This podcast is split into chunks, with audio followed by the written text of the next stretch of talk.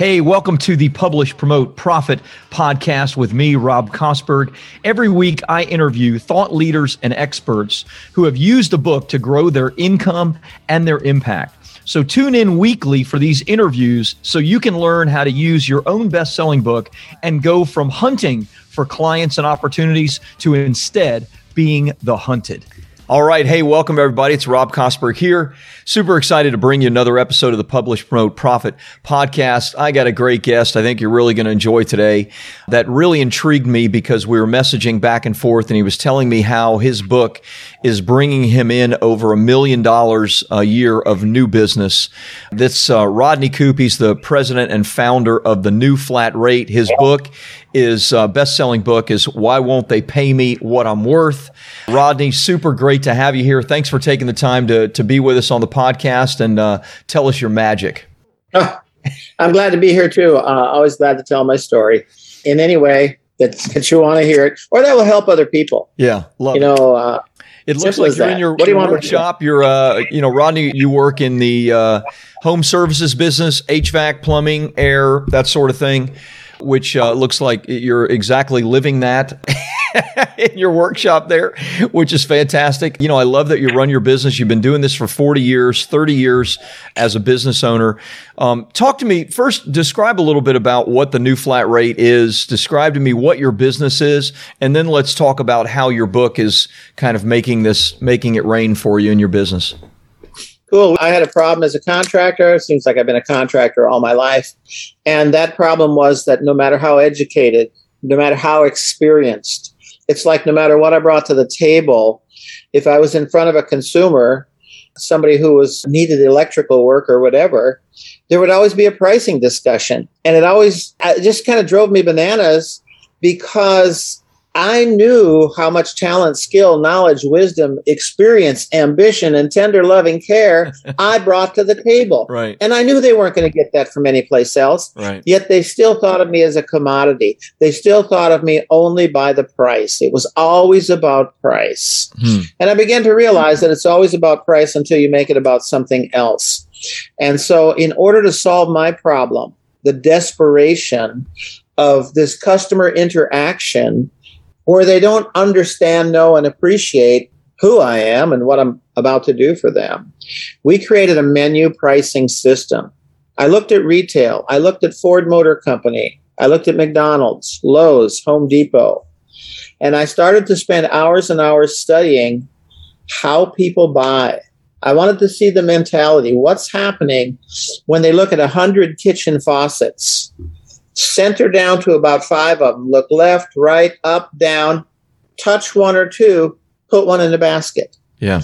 15, 20 seconds. And so we created a company called The New Flat Rate, which is basically a menu.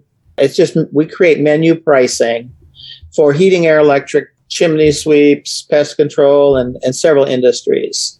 And what it does is it gives a menu for any service at all, whether they need a part for their faucet or their water heater or their air conditioner, or whether they need a new breaker box, a new generator, a whole new heating and air system. Right. So we've created thousands and thousands of menus. So the service technician just has to diagnose, choose the appropriate menu, show it to the customer with a very simple script. The customer chooses.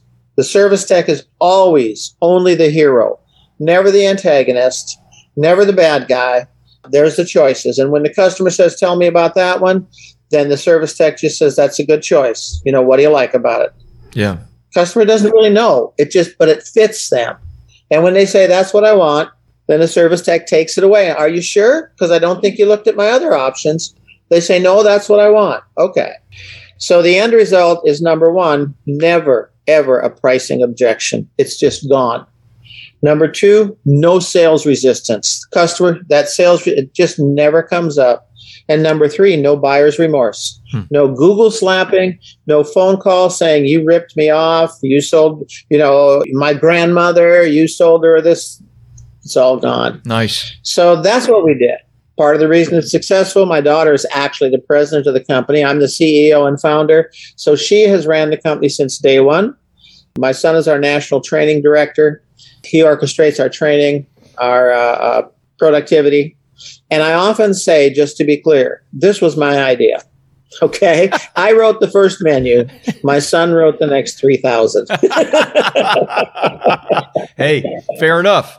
I mean, somebody had to be the pioneer. Right. You were clearly the pioneer. Well done, Rodney. Now, you've told me, I mean, your company's done very, very well. It's grown, you know, it's been on fire. You're in all 50 states. You're in Canada. And primarily this is what, HVAC, plumbing, electrical, things like that, where someone is going into the home and instead of now worrying about a negotiation or somebody feeling like this is a negotiation, it's a very simple way to buy that removes all those objections. Is that right? Yeah, it absolutely is. And the best example is when you and I were younger, Rob, a car wash was 4 quarters if you're really good. Yeah. Maybe 8 quarters if you wanted to really get into detail. Well, now you know the drive-through car washes, they show you a menu. And 10 years ago, 12 years ago, when the menus first became popular in car washes, they started down here anywhere from $2 to $5. And then the top option might be $10 to $12. That was common for a while. Then it moved up and up. I actually went into a drive-in car wash here in town about 3 weeks ago.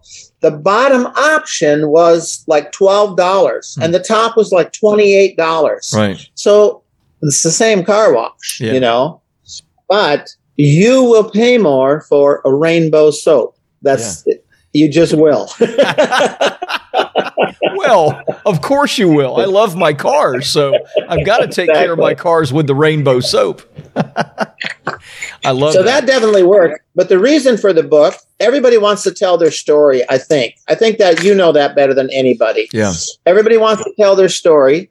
If they find something that works and changes things, then it's an exciting story.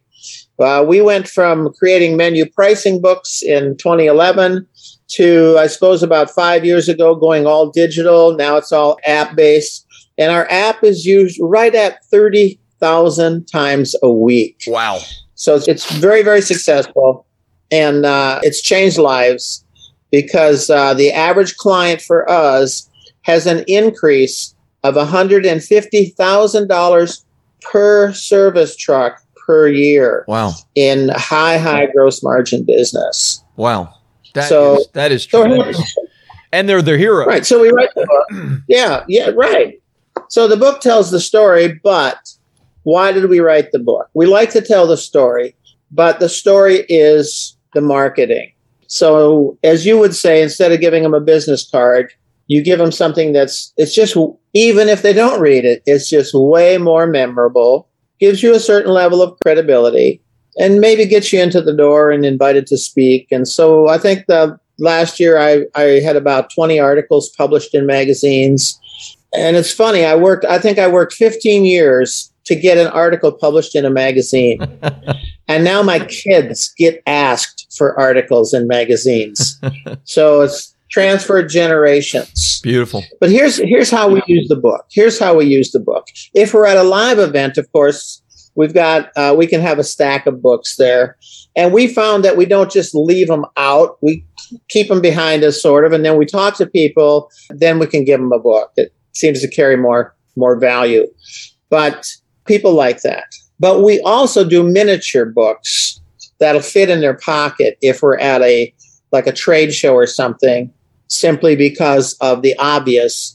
If something's bulky or something, they'll lay it down when they're walking around. Interesting. Although I don't see many of that. So what do you do there? How do you create the mini book? Give me some details about that.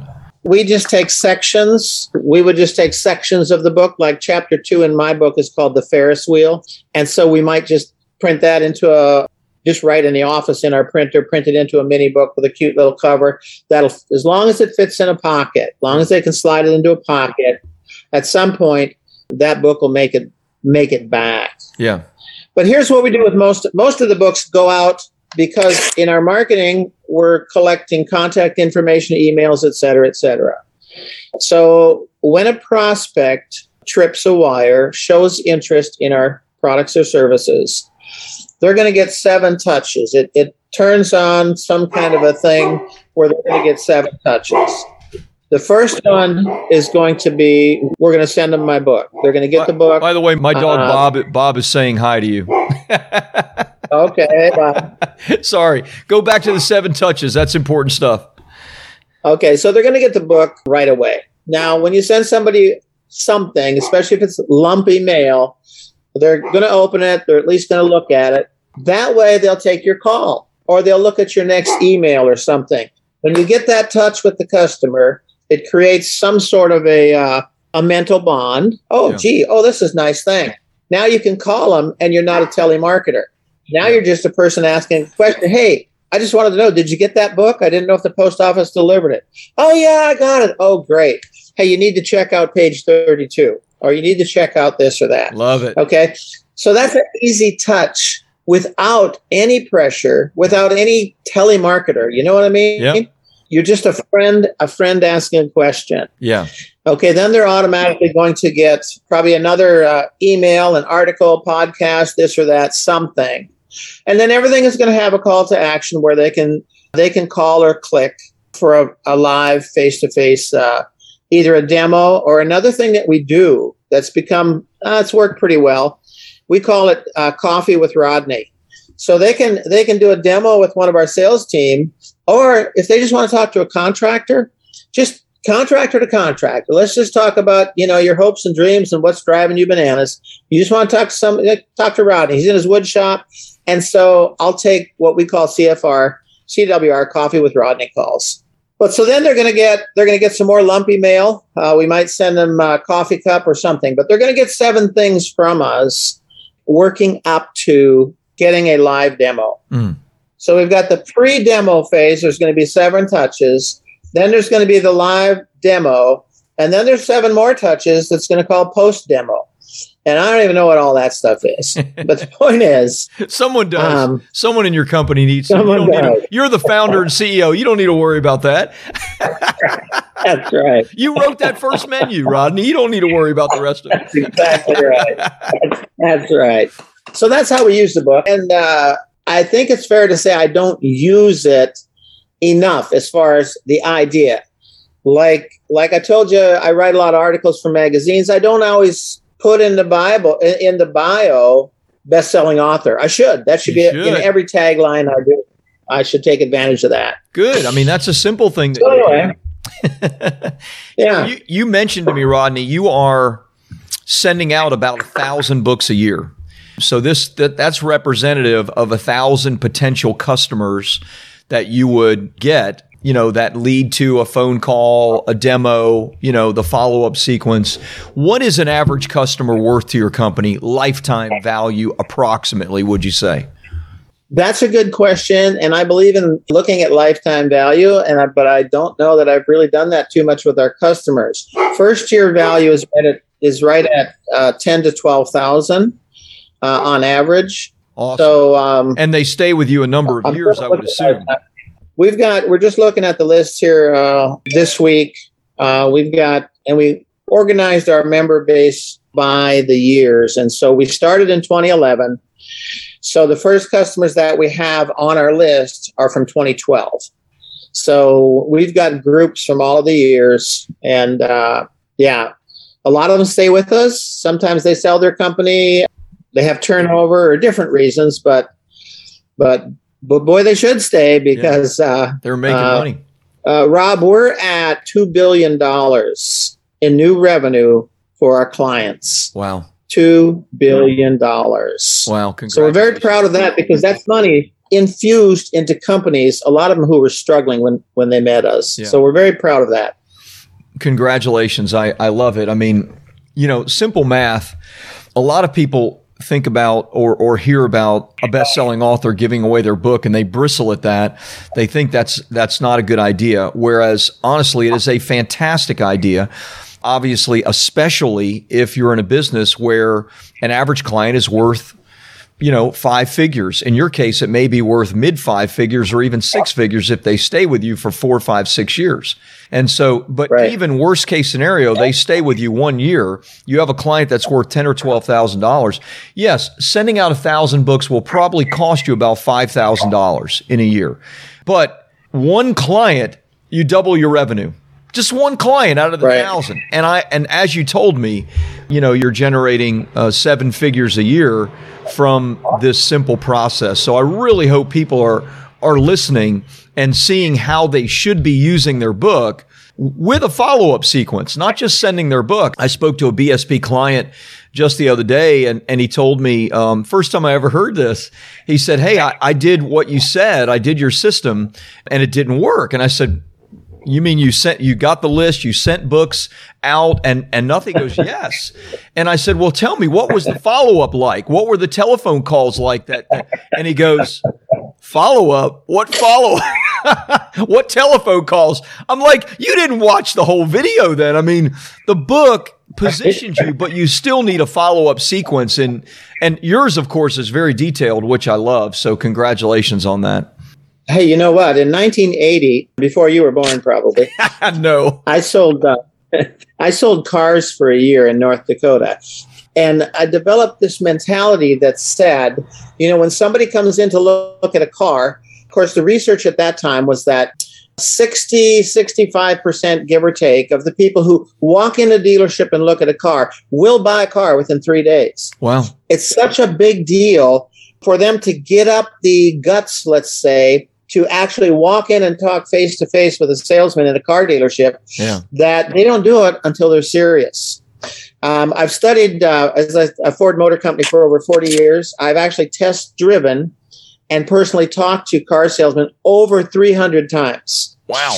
I always planned to write a book on car selling, or on selling cars, and I never got around to that. But recently, I went to an auto dealers conference in Los Angeles, and I asked a group of auto dealers, I told them, I said, well, back in the 80s, over 60% of people that walked into a dealership would buy a car within 3 days. They said it's the same today.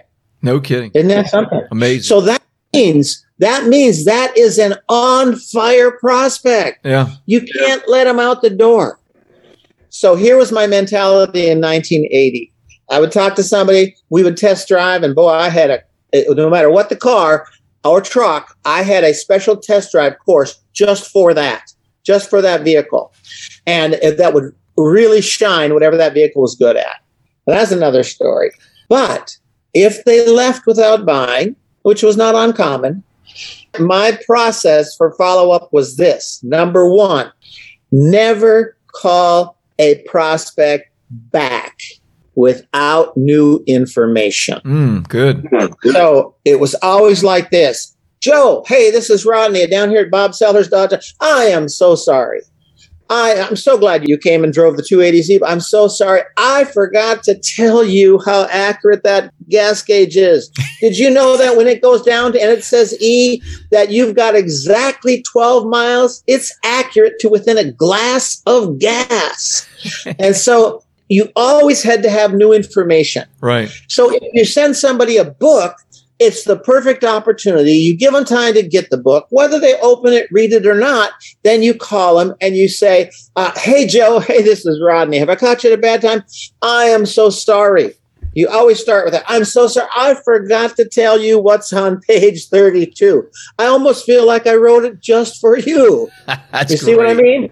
Now you've reinstituted the relationship. Yeah. You've added curiosity. You've added a feeling of I just did something just for you. Yeah. And it, you know, more cements the bond.